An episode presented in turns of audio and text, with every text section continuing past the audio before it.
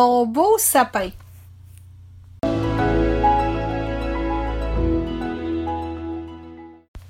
Dans cet épisode, je vais partager avec vous ma façon de faire pour garder un esprit sain lors de la préparation et de la réception de Noël. Le tout avec mes trucs et astuces pour y parvenir.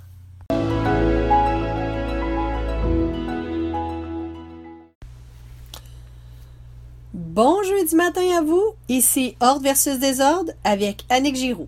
Beau temps, mauvais temps, chaud, froid, j'ai le désir de vous aider à être mieux organisé, planifié, structuré, efficient dans votre vie à la maison, au travail ou dans votre entreprise.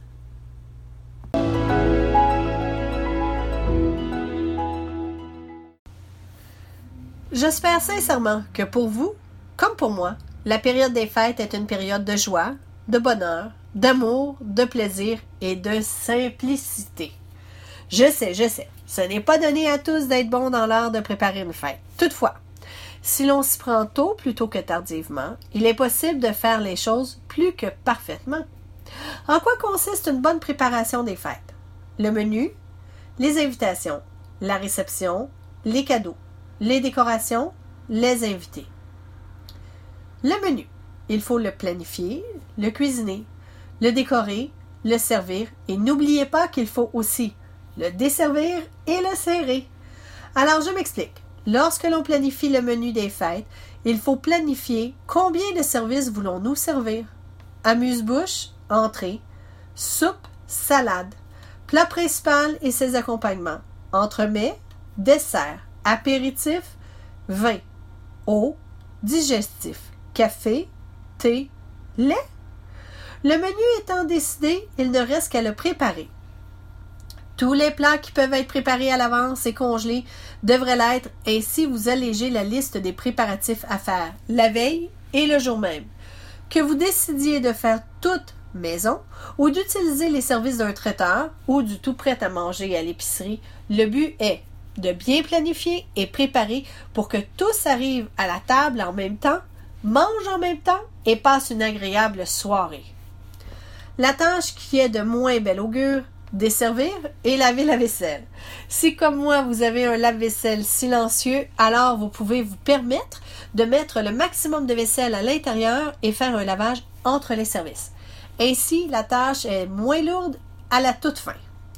N'oubliez pas de sortir votre service des fêtes et vos verres au cas où ils auraient besoin d'être époussetés. Les invitations. Que vous utilisiez le courrier, le courriel ou le téléphone, vous devriez lancer vos invitations au moins un mois d'avance. Ainsi, il en sera plus facile de déterminer tout le reste de la soirée, la quantité de nourriture à prévoir et le nombre d'invités qui resteront à coucher. Selon le type d'événement dont vous êtes l'hôte en général, c'est l'élément qui détermine la façon dont les invitations se feront. Si vous n'avez qu'un petit cercle familial et amical, alors souvent, la méthode personnalisée du téléphone offre un moment privilégié de communiquer avec ces êtres chers pour les inviter personnellement. De plus, vous pourriez ainsi leur demander leurs suggestions cadeaux et menus. Si c'est un très grand rassemblement, alors la méthode du courrier est beaucoup plus appropriée pour offrir une note personnelle dans les cartes d'invitation. Rien ne vous empêche de faire vos demandes de suggestions et de recevoir les réponses par courriel ou par le biais du RSVP. Certains sont très modernes et à l'ère de l'Internet. Alors, avec nos vies hyper occupées, les invitations animées ne sont pas que jolies, mais faciles à produire et rapides à expédier. N'oubliez pas de donner une date précise pour la réception des RSVP. Sinon, ça peut être ardu de bien planifier votre événement si la quantité du groupe ne fait que changer sans arrêt, à moins, bien sûr, que vous êtes toujours prêt pour l'inattendu. La réception. Que vous soyez du type de famille à faire des jeux toute la soirée ou que ce soit une belle rencontre en toute convivialité, ça n'a pas d'importance. Le but est que vous et vos invités soyez bien durant et que chacun parte avec le cœur heureux de cette soirée de Noël. Pour une belle réception, il faut bel et bien planifier de fond en comble. Et oui, la clé pour ces événements est toujours la planification. Vous vous devez de penser aux plus petits détails, que ce soit les papiers de toilette ou les mouchoirs en extra dans toutes les salles de bain, incluant aussi les savons, serviettes à main et crème à main. Une table bien mise à votre goût et qui vous ressemble avec un centre de table fait main, des fleurs, des fruits, des noix, des chandelles, etc. Si vous planifiez un échange de cadeaux ou des jeux de drôles qui incluent des cadeaux, ayez des cadeaux préemballés en extra pour les retardataires ou ceux qui oublient. N'oubliez pas que le cerveau est un outil qui oublie parfois. Alors faites parvenir un courriel, texto à vos invités pour leur rafraîchir la mémoire. Les jeux devraient être en votre possession une à deux semaines avant l'événement. Ainsi, vous pourrez prendre le temps de lire attentivement les règles et être fin prêt lors de la fête. Les potlucks, si c'est possible, pourquoi ne pas avoir tous les plats avec vous la veille? Ainsi, vos invités arriveront les mains vides et non salis par des plats qui peuvent se renverser. De plus, vous serez à même de chauffer et de servir le tout, tout en même temps sans anicroche. Les cadeaux. Chaque famille a ses règles quant aux cadeaux. Des jouets éducatifs, artistiques, rien d'abretterie, que pour les enfants, un échange de cadeaux. Les cadeaux apparaissent sous le sapin après minuit seulement. Il n'en reste qu'à vous de déterminer ce qui vous convient.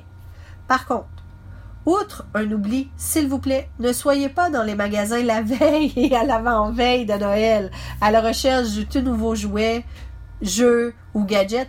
Vous pourriez en perdre votre latin. Voici ma clé pour un esprit sain lors de l'acquisition des cadeaux. 1. Établissez un budget pour les cadeaux. Divisez ce budget pour tous ceux dont vous désirez offrir un cadeau. 2. Maintenant un budget en main, il y a plusieurs façons de récolter votre butin de Noël. 1.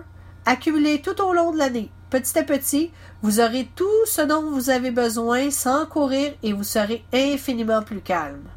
Pour nous, Montréalais, il y a la parade du Père Noël, qui se tient toujours à la mi-novembre. C'est mon coup d'envoi pour débuter le tour.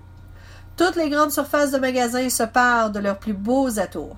Ainsi, je fais ma sélection à la mi-novembre je peux donc emballer le tout paisiblement, les cacher et attendre patiemment la veille de Noël pour les glisser sous le sapin après minuit. Si un jouet est indisponible lors de mon passage, je peux le chercher ou le commander. Et j'ai le temps? 3. Il y a les très habiles de leurs mains. Ils créeront des choses magnifiques. Encore une fois, un ébéniste ne peut pas créer la même œuvre s'il ne prend pas son, temps il doit donc calculer et travailler longtemps d'avance. Les décorations. L'extérieur, l'intérieur, la table, le manteau de cheminée, que vous ayez une maison sortie tout droit d'un film de Noël de Disney, ou un tout petit sapin sur table, ou cette nouvelle vague de sapins fabriqués avec une guirlande de lumière accrochée au mur en forme de sapin avec une étoile, encore une fois, c'est à vous de décider. Que vous soyez minimaliste ou extravagant, le but est de mettre une petite touche de Noël dans votre environnement. Que vous ayez une palette de couleurs unie ou multicolore, voici la liste des choses à décorer. Le sapin, sous le sapin. Les poignées de porte de la maison, la porte d'entrée, les fenêtres, le balcon et le terrain avant, la table de la manger, le comptoir de la cuisine, les tables de chevet, les miroirs, le manteau de cheminée, la literie, le linge de table. Les invités. Que vous receviez avec une thématique tuxedo noir et blanc ou en pyjama pour être plus rougué, bien à vous. Par contre, en tant qu'hôte, vous vous devez de valider que tous vos invités ont du plaisir et mangent à leur faim lors de votre événement, du plus petit au plus grand. Parmi vos préparatifs, Ayez une pensée particulière pour les membres de votre famille qui allaitent ont des troubles de santé, par exemple. Ils auront peut-être besoin d'un coin pour se reposer ou prendre soin d'eux. Si vous prévoyez le coin table à langer avec une table, même si celle-ci est de petit format avec poubelle, une chaise pour allaiter le tout petit et un lit pour s'y reposer, je crois sincèrement que celle-ci sera au paradis, puisqu'il n'y aura pas de malaise et de demande malaisée de sa part, puisque tout aura été prévu à l'avance. La règle d'or, si vous offrez de l'alcool, ne laissez personne partir sous l'effet de l'alcool. Bonne préparation des fêtes.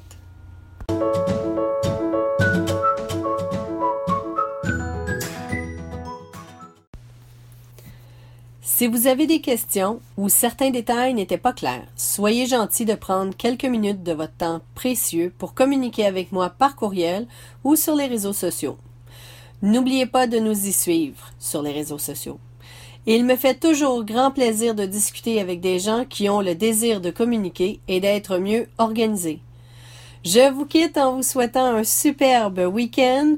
J'espère que je vous ai donné le goût de vous organiser et je vous souhaite un environnement paisible, zen et que vous aimez.